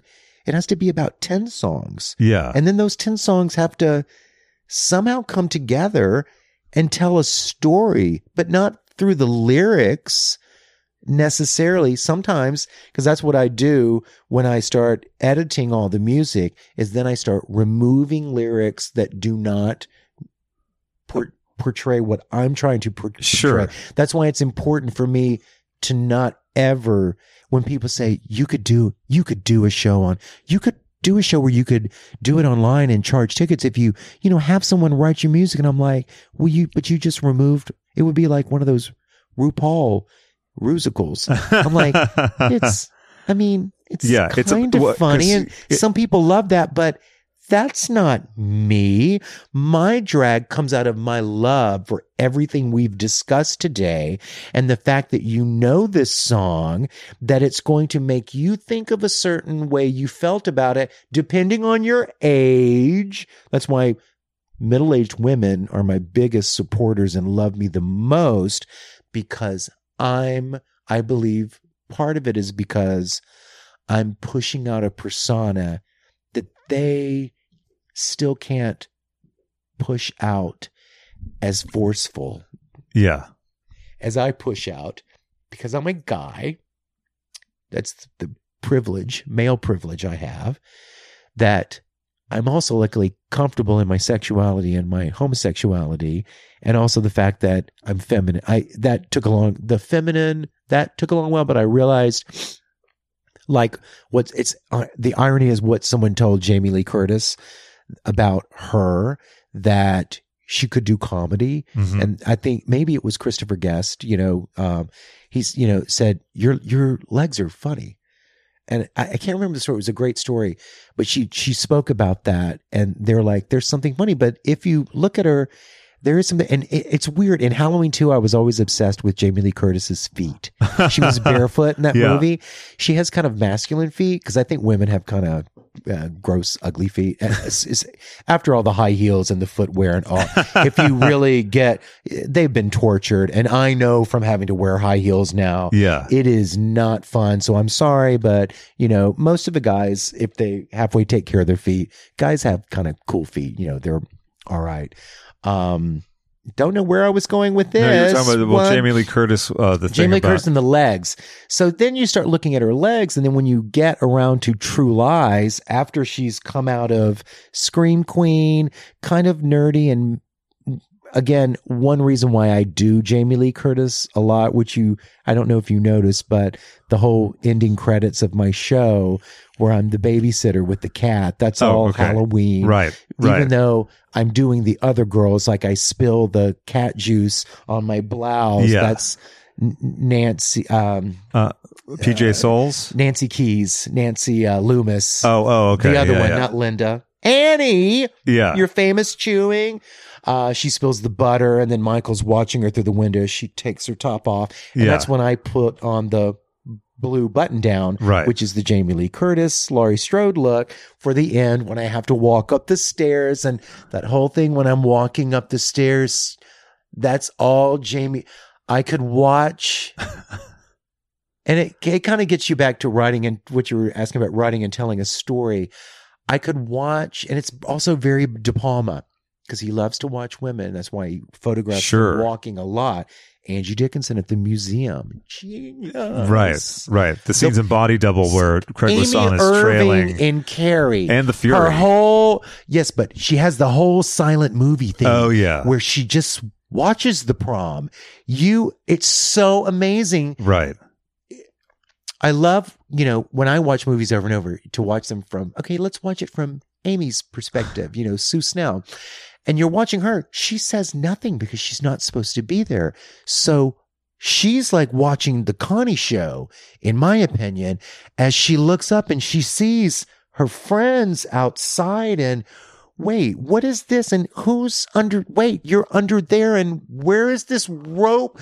And it's just amazing. Right. So that, you know, when you, when you are creating something, you know, like getting back to writing, it's like, I'm creating, oh God, it's so hard to explain from such a fan perspective of what what I never got to do and what I really wanted to do is be Jamie Lee Curtis's. I want to audition. I would feel more comfortable auditioning for Daryl Hannah's parts, Jamie Lee Curtis's parts, Laura Dern's parts. Sure. I can name you all the masculine Sarah Jessica. I don't like her parts, but Uh-huh. you know what I mean. I I'm more like I always do Daryl Hannah as Blade Runner. I never miss an opportunity to do that. Or anytime Connie cries or gets really upset, or like I like to say, like someone said when she f- around the third part of the show when she freaks the fuck out, you know. Um, I like that Laura Dern, you know, those types of characters and stuff because I know I can pull off that kind of those andro. I find those I find those women to be androgynous. And, Yeah. and you know if they were gender fluid, gender fluid, and and yeah, so so watching Jamie Lee Curtis evolve from kind of also. You know, she had her teeth done. So mm-hmm. there's this really beautiful charm about how she used to smile without showing her teeth, or Right. she would laugh and then it would be a and Yeah, it's covering so them. sexy and Yeah. it's just like wow and another thing about halloween that i love is you know if you remember what she wears early she's dressed hideously she's wearing this weird like a turtleneck unitard Mhm. and she's got this big full maxi skirt Yeah. and then this kind of flowery print skirt, and then this beige sweater, and then she's got these weird, long, beige, thick, like ski stockings. yeah. But then she's wearing these weird brown loafers that are high heeled. Yeah. And she's, again, if you look at her legs back then, she's kind of, she's like a Fosse dancer, Okay. which is also how I'm built. Yeah. We're kind of not, it's the, it's the, the not, Oh yeah. it's sure. the broken doll type Sure. thing. It's a not need pigeon toed. Even though I try desperately to not be pigeon toed when I'm in drag because it drives Uh-huh. me crazy. I try to do the dancer thing. Like Yeah. you're a dancer, stay, stay Sure. with dancer. But you of know, course, the Fosse Fosse's hard. moves were all but sometimes designed me- because of his. He had Oh, he, yeah, he was kind of fucked his. up. Yeah. yeah, yeah. I saw your Fosse book over there. I'm obsessed with him. I could listen. Don't get you know, please. That whole Dorothy Stratton Well- ending to my show Yeah. is Star eighty. I've been, you know, I always like once a show reveals itself because again, things come that came very late. That Uh-huh. that came very late out of nowhere, and I was actually supposed to have the guy that plays my agent come on at the end of my curtain. We kept think I kept needing more time and I did not want to add another dance number because I was like I am not in shape yet Yeah. to start doing that again um because that was exhausting and I, when i saw the video back i was like bitch you are hardly even moving on scene i'm going oh my god i got a long way to go to get it back you know before i'm 60 um but um But again, we all feel that way too. Like I remember, I know, I know, Towards the you- end of the, well, just yeah. to let you know, uh, Yeah, towards the end of the pandemic, uh, and people get mad when you say the end of the pandemic, but let's say recently when it started the tailwind, whatever time we're in, um, I sort of went off the rails with eating cookies every day, and like you know, when your clothes get tight, and I used to have, I used to be heavier, and so yeah. I freaked out, but. That's the feeling, and I just wanted to relate with Oh, you yeah. on that feeling. Like it won't be that long. I stopped You know buying. I I, stopped buying clothes and then don't fit in anything. So it became this thing of limiting of I can wear this red striped tank top. Yeah. And yeah, so yeah, it's it's very, very strange. It's a strange feeling though, though. So I just wanted to share with Yeah. you that because it, I I know exactly that feeling. Yeah. But it won't be that long. You know what I well, mean? you know, you never know. You never know how it's going to evolve. Well, no, you so- don't. But I mean, you're. It's also you're just back to performing, Mhm. which is a whole thing in and of itself. Because Yeah. whenever would you have taken that much time off? You wouldn't have taken that much time off.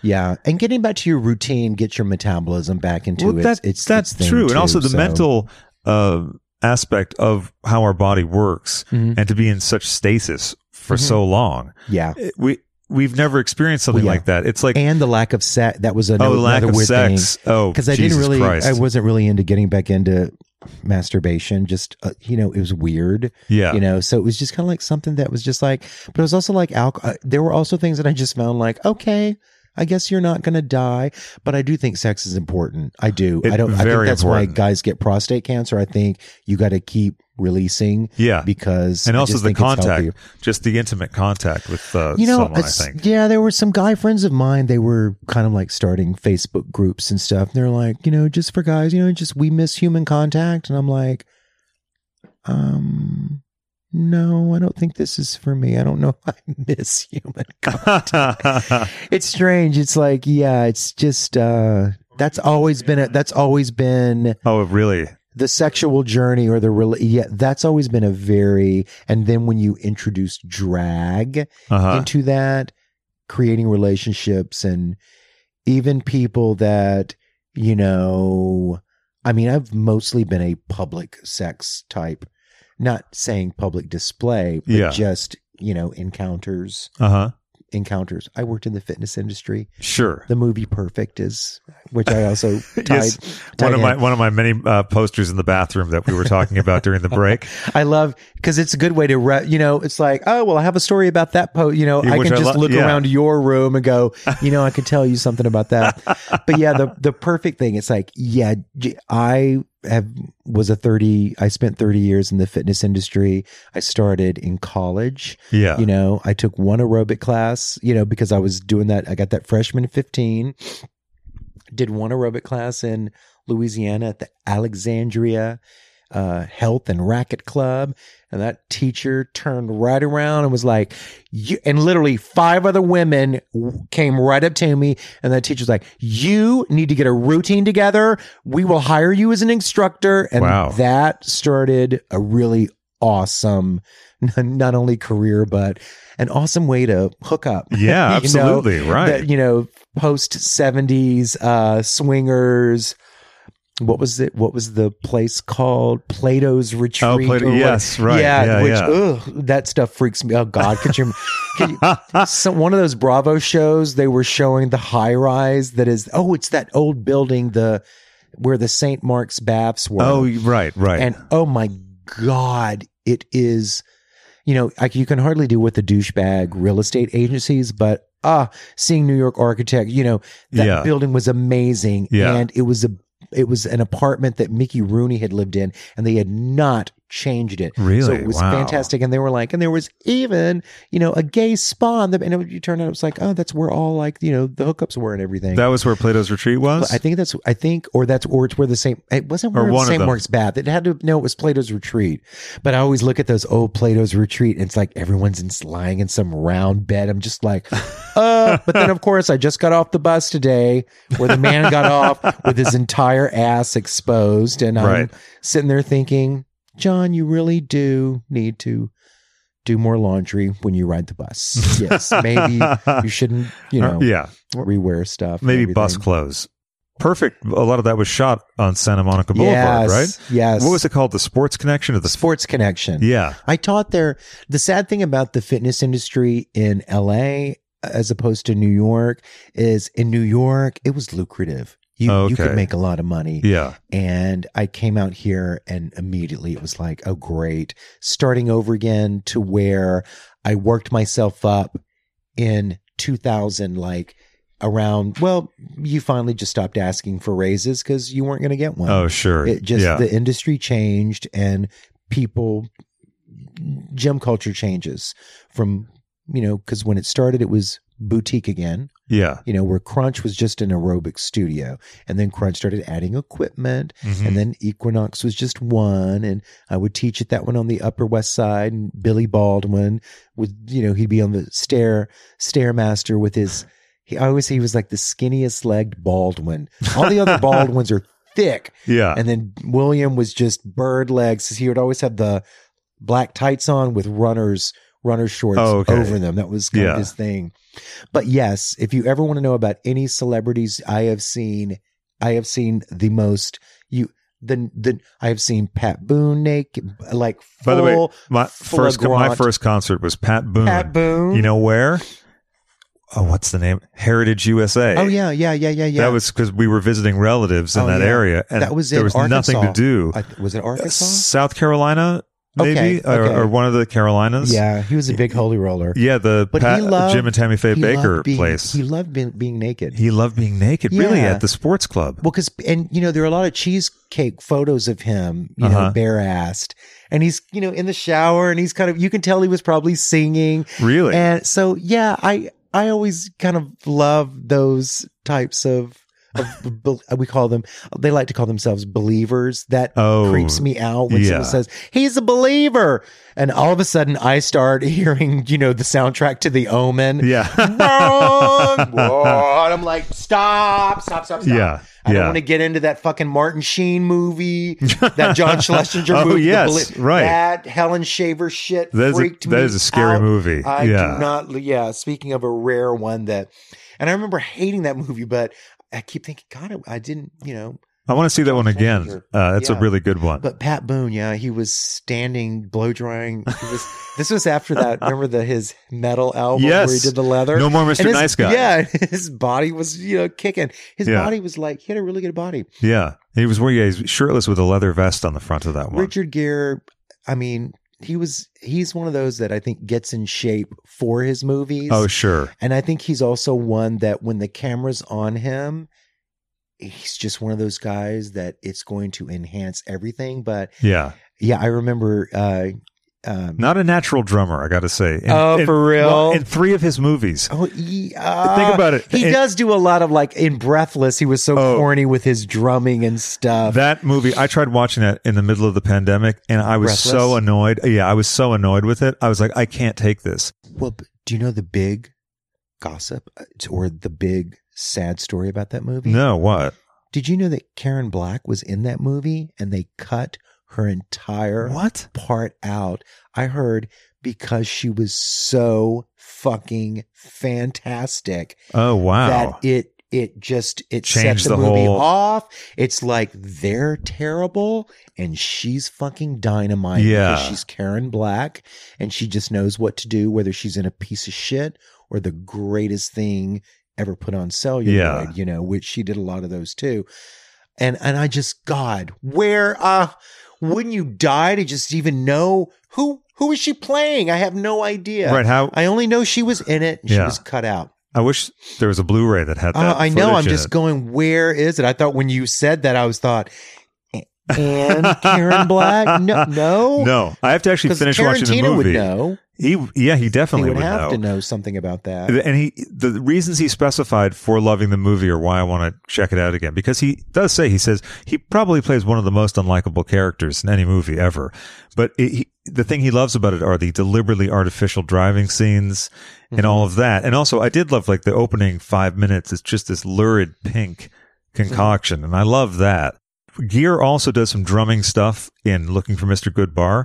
Oh, that's in my Faye DeConnie show. Oh, okay. Because it's I wanted to use because there's a sequence where, well, after my King Kong and Connie. Okay, for the audience that doesn't know, real quick, in Faye DeConnie, Connie gets a job uh, entertaining the you, uh, troops in well in where Apocalypse Now is because I'm using footage. I open the show with the Playboy bunnies on the Oh, yeah. helicopter, and I replace Barbi Benton, and uh, even though it was Cindy Wood on the helicopter with Colleen Camp and whoever the other girl is. And then I jump into the ocean, and that's when we do a little Thunderball underwater Yeah. sequence. And then I'm chased by Jaws, and then I'm rescued by Jeff Bridges Yeah. from King Kong, and then I am kidnapped by the island natives, and I fall in love with King Kong, and King Kong and I.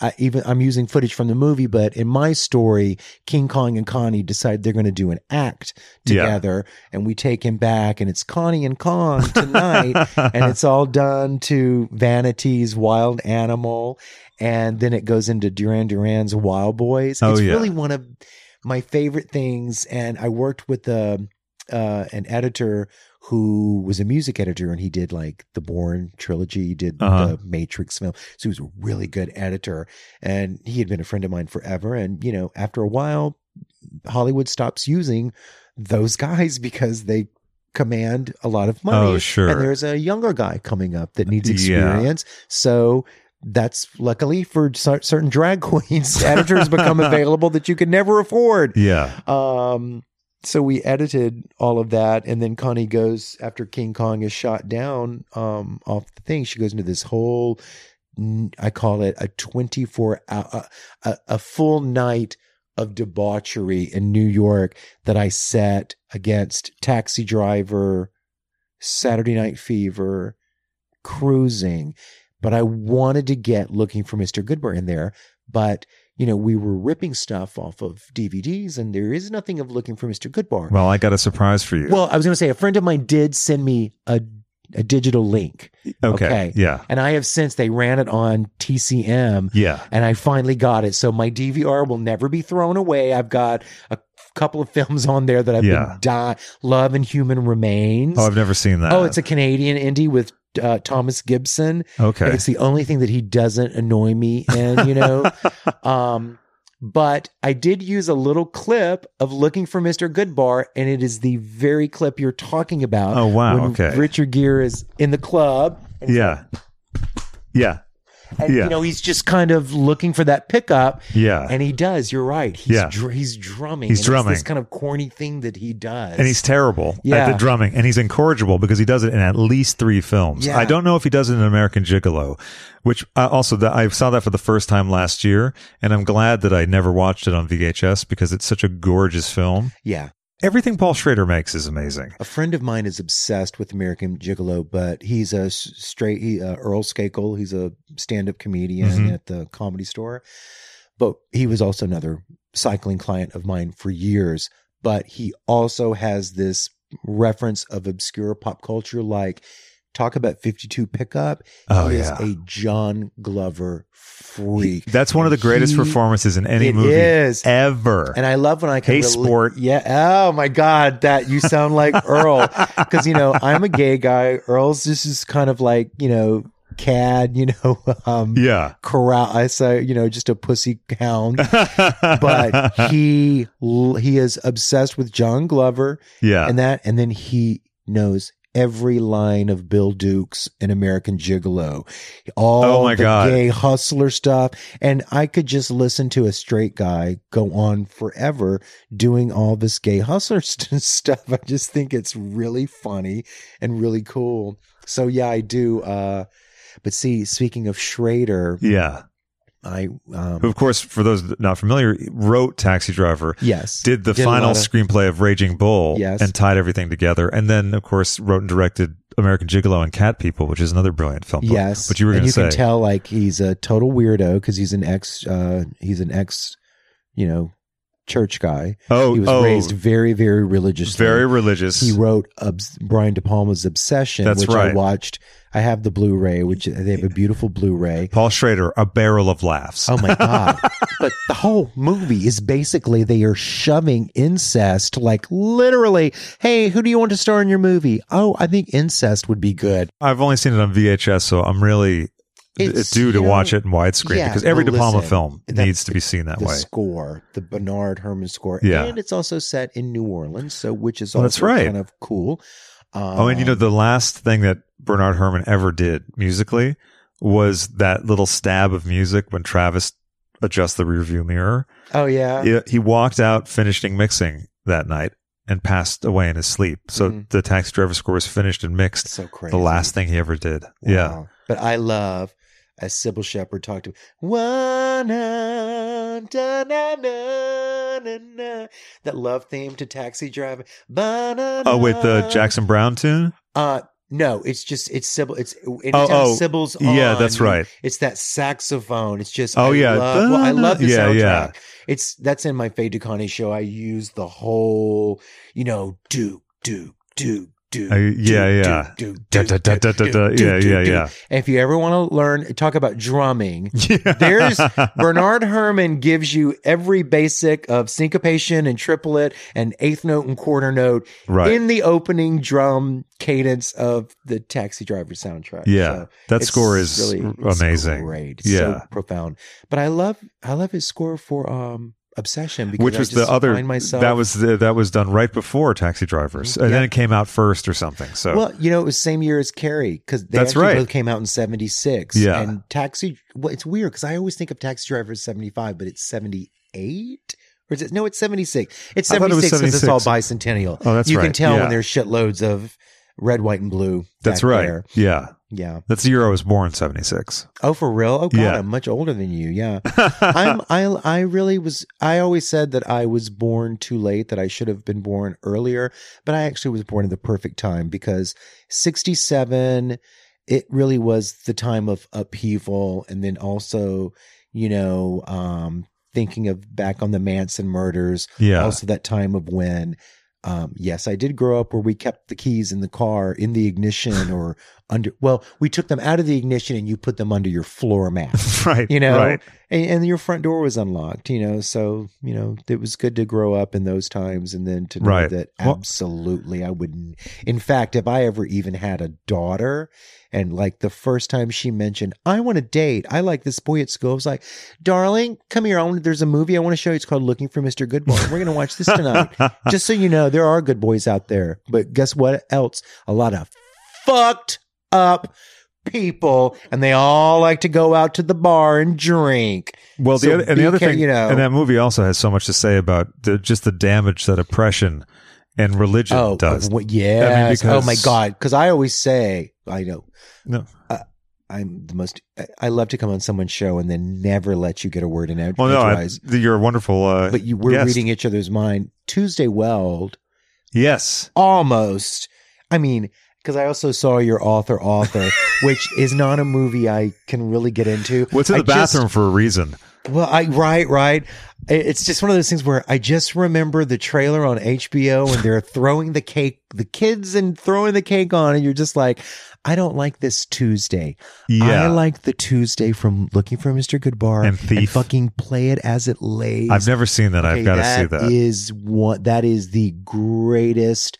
Like you talk about a performance of someone that is not likable, and you're Mhm. like, what is wrong with you? You know, like Yeah. wrong with you? She's amazing and pretty poison. Have you ever seen Pretty- no, her and Anthony Perkins? Talk about a fucked up childhood. She had a nervous breakdown by the time she was like 13. oh, I didn't know that. Oh my God. Her mother, Tuesday Weld's mother, I think there's a book online. It's like the Vanity Yeah. that, that, you know, that only a couple of people have because she was charging $300 for it. There is a book, I think that Tuesday Weld's mother wrote about her daughter, Mhm. scathing, cause uh, it's called if it's Tuesday, I must be dead. Because Oh. apparently, anytime I think they would ask Tuesday maybe about her family or her mother, she would say she, I think she would say she was dead Oh or something, God, just kind wow. of really kind of cruel. Wow. Um, so Pretty Poison, yeah. He strikes up a friendship with Tuesday, who's this high school girl, or maybe the first time he sees her, she's marching in the parade, Mhm. and you know she's as a majorette, you know, like which harkens into those old photos of Debbie Harry. Oh, know, yeah. I think you know, and I start thinking, ooh, Tuesday will, because I always like to think that you know I love to cast our modern rock divas oh, as Oh, sure. you know, and people are just like, Debbie's the Marilyn, Madonna's the Marilyn. It's like, no, no, no, no. Madonna is the Lana Turner of rock and ro- or pop. Yeah. You know, Debbie, Debbie's the Carroll Baker of rock and roll. you know what I mean? Yeah. She's she's she's too weird to be Marilyn. Yeah. You know, Marilyn, I don't know who Marilyn I don't I don't I think that's what I think that's what we learned that is why Marilyn should always be relevant because no one you Right. you can't be a rock star and be Marilyn because I think Marilyn was too vulnerable to be not that mm-hmm. you can't be a vulnerable rock star or vulnerable, Yeah. but there's just something so special about it that no one can really touch her. You can emulate her, but that's it's as close as you're gonna get. Right. You know, I was even just watching something and just like looking at Marilyn's tits, you're just like, you're you're not ever going to even be her tits. You're not ever even going to get close to Marilyn's tits because they're too real. Even the shape of her tits Yeah. were so just beautiful, and the way they caressed those fabric, you know. And you also got to think about fabrics. Right. And And, the, the way fact that- they would dress women. Yes, Those because there was no rather. air conditioning back. You know, I always Right. think about when I walk, you know, like I walked here, when I walk past Warner, Holly, Warner West Hollywood or whatever it's called, where Oprah is across from the, um, Lucky Chang's. Is no, not Lucky Chang's. Um, Formosa Cafe. Oh yeah, Oh yeah. God, I'm getting all my boroughs mixed up. I always think for um Los Angeles Confidential, they had to remove every motherfucking air conditioning unit from every window because there was not equipped for central air. So Right. then you start going back, and I was watching something from the 30s and like just looking at the opulence of like, you know, like I love that film. I don't like a lot of films before the 40s, you know, I Mhm. love film noir, but like Artist and Models, an Ida Lupino film. I've heard I of do that. love, and Yeah, I but love I haven't Ida seen it, yeah. Lupino, and she's blonde and young and very coquettish and fun. Uh, she wants to be the top model for this new, I don't know, some new brand, and these guys that love her, but she's just a cute kid, you know. Uh-huh. They don't think she can do it, so she just it's very Connie story. She's like, I'll show him. She bleaches her hair and tarts herself up, and then she winds up becoming this, you know, model. Um, but I was we were they were talking about fabrics and the the like chiffons and the the layers how and women would not wear underwear. And that's why it was so sexy. And the reason they wore many layers is so that they wouldn't be see-through but there was no fucking air. Right. you know what i mean? It's like women were dying. Yeah. so, you know, you think, wow, imagine like being absolutely nude under all these soft things. And then you like when you go back and you look at Marilyn's body and how she really was one of those first women that was not really wanting to wear a bra. You know, she like, yeah. I love that she was always, you were always seeing a flash of her pubic hair, you know, because she'd be in uh, high heels without pantyhose Yeah. on. So she was kind of sexy and modern that way. And, you know, she also knew what she was doing, but it was still more, I think, about just like, you know, just fuck the constrictions. Yeah. Look, the guy that designed my Dorothy Stratten dress at the end of the show, Yeah. I decided, I said, Hey, I do have this corset. I've never worn a corset. And he mostly, he said he does a lot of stuff for Burning Man and those outlandish things. I was like, Do you want to try and get me in this? Look, I literally felt like I was a prize heifer that was that was trying to be roped at the stock show, you know, at the rodeo Yeah. he was pulling and I was like, oh, oh, I was like, no. And I was going, no, no, I feel I now know what my, ow, I feel like I just did it then. I feel like I now know what it feels like to have my kidneys pressed together. Yeah. I'm like, I don't understand it. And that's Yeah. never going to happen. Yeah. So in the words of my mother, I'm just going to have to quit eating. And thus concludes part two of my day long chat with Love Connie. Now there's parts three and four, both of which just about as long, so you can expect those soon on patreon.com slash Craig and Friends.